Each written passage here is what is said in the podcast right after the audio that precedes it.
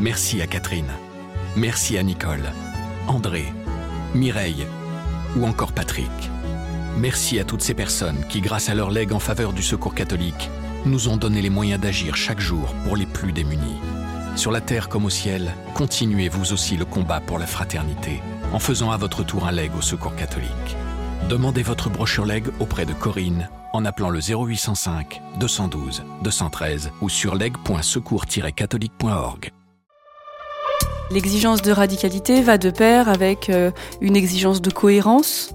C'est pour ça que la radicalité, c'est euh, un chemin qui doit ne jamais s'arrêter, finalement une exigence d'approfondissement.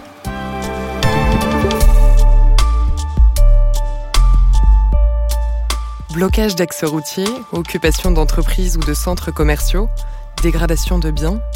Certains mouvements écologistes revendiquent ces actions coup de poing, parfois illégales, pour faire prendre conscience de l'urgence climatique et engendrer de réels changements. La radicalité serait donc la seule manière de se positionner contre ce qu'ils considèrent être l'inaction des gouvernements. Mais qu'entendre exactement par radicalité? Peut-elle tout de même être féconde, sous certaines formes? Et par quel autre moyen les changements pourraient-ils être possibles? Dans son encyclique Laudato aussi, publié en 2015 et consacré à la sauvegarde de la planète, le pape François invitait chaque religion à relire ses ressources spirituelles pour enrichir la réflexion commune sur l'écologie. Dans ce podcast, des théologiens, historiens, philosophes ou militants de terrain nous éclairent sur le rôle que peuvent jouer les traditions religieuses. Ils nous aident à mieux comprendre les défis écologiques et nous appellent à passer à l'action. Vous écoutez la cinquième saison de Place des religions. Dans la conscience collective, le terme de radicalité est frais. Martin Kopp, théologien protestant chercheur associé à l'Université de Strasbourg, explique pourquoi. Quand on dit oh, mais il est radical, euh, c'est la question de l'entièreté ou de la conséquence. Et ce, dans ces dernières conséquences, qui peuvent aux uns ou aux autres paraître extrême ou euh, totalement radical, quand en fait ce qui est posé sur la table est à ce point éloigné de ma norme que ça m'est inaccessible. En fait, quand on dit c'est radical ou c'est extrême, on dit moi ça m'est inaccessible et ça me paraît dans son inaccessibilité quelque chose un peu presque de l'ordre de la folie quoi. Non mais ok la question écologique, mais ne plus du tout manger de viande, c'est radical.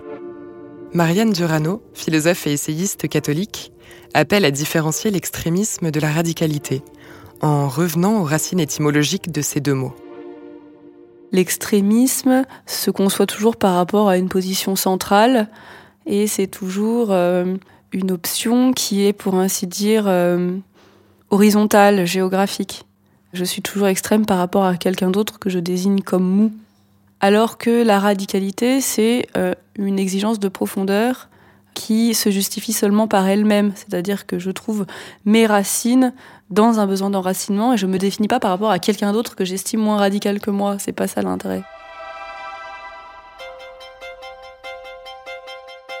Les grandes figures spirituelles qui ont marqué l'histoire comme les traditions religieuses au nom de leur radicalité sont nombreuses. Prédication, jeûne de 40 jours dans le désert, mort sur la croix. Jésus est radical, il donne et demande tout, insistait le pape François en octobre 2018 devant 70 000 catholiques réunis à Rome à l'occasion d'une canonisation. Dans l'islam aussi, le prophète Mohammed peut être considéré comme radical dans sa lutte contre les idolâtres. Au sein du bouddhisme, un épisode historique de la vie du Bouddha témoigne encore d'une forte expérience de radicalité. Lama Jigme Trinley, moine et aumônier de tradition tibétaine, en charge de la commission écologie au sein de l'Union bouddhiste de France, raconte. Le Bouddha a vécu des expériences de radicalité euh, quand il a quitté son palais, le palais de son père, euh, pour euh, voir ce qui se passait dans le monde, puisqu'il avait été élevé de manière un peu confinée. Et là, il a fait plusieurs expériences. On peut dire il a fait l'expérience de la perception de la souffrance chez les autres. Donc il a décrit ensuite quelle sorte de souffrance il avait vu, remarqué dans le monde il a vu la, souffrance de la maladie, la souffrance de la vieillesse et la souffrance de la mort. Et donc ça a été la première, je pense, le premier choc radical pour lui. Et sur le fondement de euh, cette perception de la souffrance du monde, il a décidé de renoncer au monde. Euh, et donc de quitter le palais, de quitter ce à quoi il était destiné, donc euh, l'héritage du trône. Il a décidé de mener une vie d'ascète et d'ermite. Ce qui symbolise cela, c'est le fait qu'il s'est tranché la chevelure. Donc ça veut dire qu'il a renoncé à son apparence. Et euh, c'est quelque chose qui est resté et qu'il a ensuite instauré comme étant euh, un signe de la prise de vœux monastiques. Tous les moines, toutes les nonnes bouddhistes devraient avoir le crâne rasé en souvenir et en symbole de ce renoncement à l'apparence, qui lui-même symbolise le renoncement au monde. Au-delà des mythes et récits des traditions religieuses, comment les croyants peuvent-ils aujourd'hui s'engager dans une forme de radicalité au nom de l'écologie? Depuis le éco-hameau chrétien de la Bénisson-Dieu, en Auvergne-Rhône-Alpes, où elle s'est installée il y a quelques années avec sa famille, la philosophe Marianne Durano explique comment elle cherche à vivre aujourd'hui, concrètement, cette aspiration. Pour nous, euh, à la bénisson Dieu, le mot radicalité se comprend d'abord étymologiquement à travers une exigence radicale d'enracinement et de, de vie incarnée dans un lieu, avec euh, toutes les difficultés que ça peut euh, comporter. Donc la radicalité va forcément de pair avec l'humilité, dans la mesure où on se rend compte que revenir à la racine prend du temps, surtout pour euh, notre génération à nous qui souffre d'une rupture de transmission. Concrètement, euh, faire un potager, ça s'apprend. Et puis, une fois qu'on est tout content d'avoir fait son potager, bah, on se rend compte qu'il faut apprendre à conserver ses aliments. Une fois qu'on sait conserver ses aliments, on se rend compte qu'il faut encore savoir faire ses graines et que tout ça n'est que le début d'un apprentissage. Et l'exigence de radicalité va de pair avec euh, une exigence de cohérence. C'est pour ça que la radicalité, c'est euh, un chemin qui doit ne jamais s'arrêter, finalement, une exigence d'approfondissement. Mais les habitants du éco-hameau chrétien de la Bénisson-Dieu assument-ils réellement le mot de radicalité encore souvent mal perçu aujourd'hui? C'est un mot qu'on assume, mais à condition que ça aille avec l'humilité, parce qu'en fait, nous, à la Bénisson-Dieu, en termes de radicalité, on a quand même des maisons qui nous abritent, on a des, emplois, on n'est pas précaire, on a des familles qu'on ne veut pas mettre en danger. Donc euh, la radicalité, c'est pas non plus euh, le fait de euh, tout envoyer balader euh, pour vivre tout nu dans une cabane. Enfin, il faut pas imaginer ça. La radicalité, elle, elle, elle est possible à partir de là où nous sommes.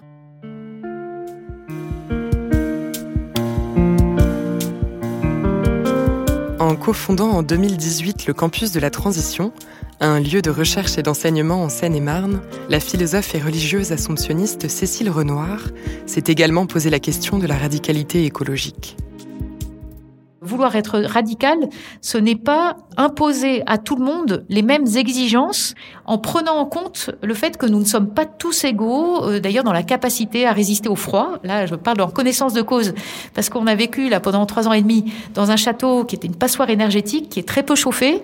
J'étais de celles qui, euh, voilà, sont particulièrement frileux. Moi, j'avais besoin en gros d'être quand même dans une pièce à 17, 17, 18, et du coup, c'était un peu du luxe par rapport à d'autres qui ont euh, en fait eu le courage et la capacité capacité à être dans des pièces beaucoup moins chauffées.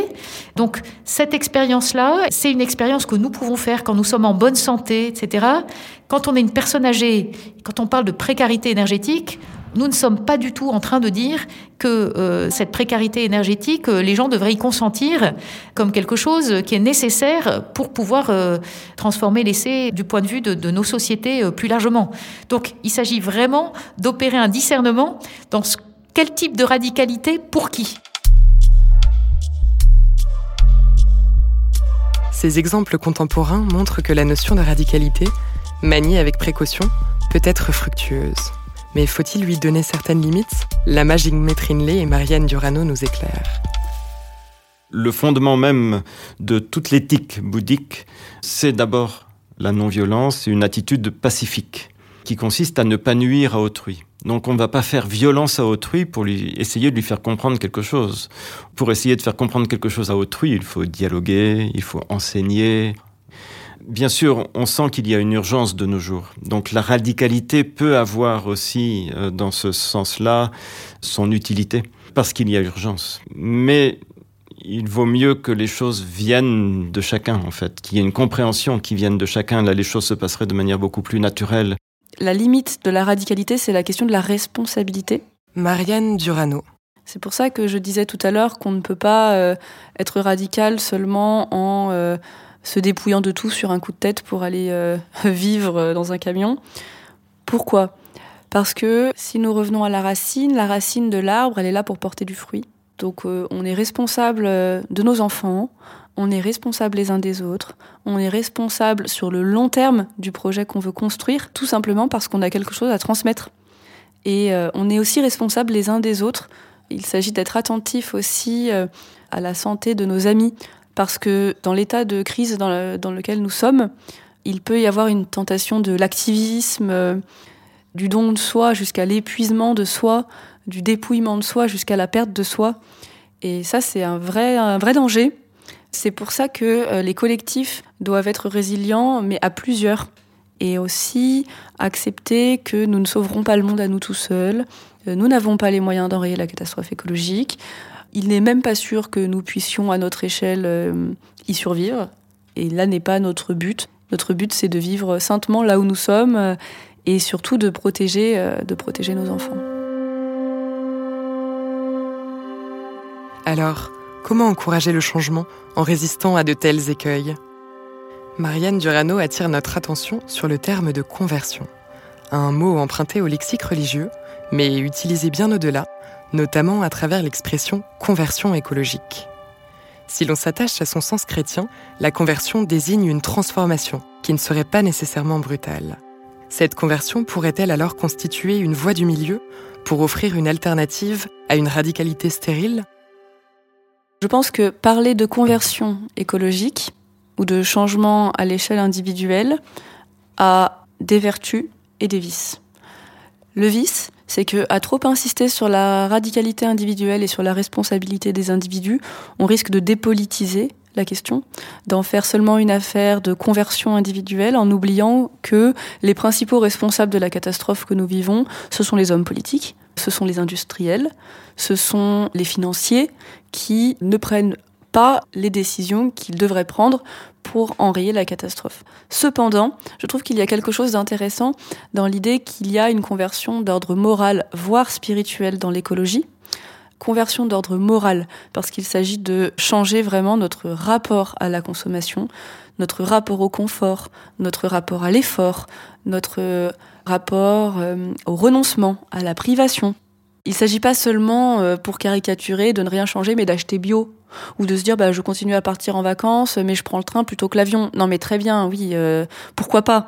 Seulement ça c'est pas une conversion radicale de nos modes de vie. Euh, c'est des petits arrangements à la marge. C'est mieux que rien, ça suffit vraiment pas du tout. Donc euh, conversion morale déjà, conversion spirituelle ensuite parce que effectivement pour pouvoir trouver un sens à cette conversion, il faut pouvoir l'animer d'une espérance qui n'est pas forcément de ce monde. C'est-à-dire que je ne m'illusionne pas sur le fait que ma propre conversion personnelle ne changera sans doute rien à l'ordre du monde, qu'en cas de problème, euh, il n'est même pas sûr qu'elle me permette d'avoir plus de chances de m'en sortir que les autres, c'est pas le but. Cependant, j'ai une espérance qui, euh, qui est au-delà de ce monde et qui fait que chaque geste a un sens par lui-même, parce qu'il est bon, euh, parce qu'il m'élève, parce qu'il me tourne vers l'essentiel. Et je pense que tant qu'on n'aura pas opéré collectivement cette conversion, l'écologie comme projet politique, comme récit commun, ne pourra pas susciter l'enthousiasme nécessaire à la conversion qu'elle implique. Pour le théologien protestant Martin Kopp, cette conversion spirituelle est également l'une des conditions pour que les croyants se saisissent véritablement des enjeux écologiques. Au fond, quand on dit être radical, c'est simplement dire qu'on a une conversion écologique à faire un vrai travail sur l'être. Et je crois que si l'écologie n'a pas encore la place euh, qu'elle mérite, à mon sens, dans nos spiritualités et dans nos églises, on n'a pas encore vécu cette conversion.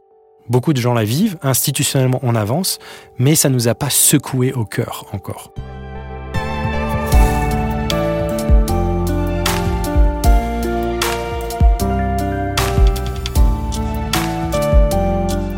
venez d'écouter un épisode de la cinquième saison de Place des religions. S'il vous a intéressé, n'hésitez pas à le partager et à vous abonner à notre podcast. Place des religions est à retrouver sur toutes les plateformes, sur le site et l'appli La Croix.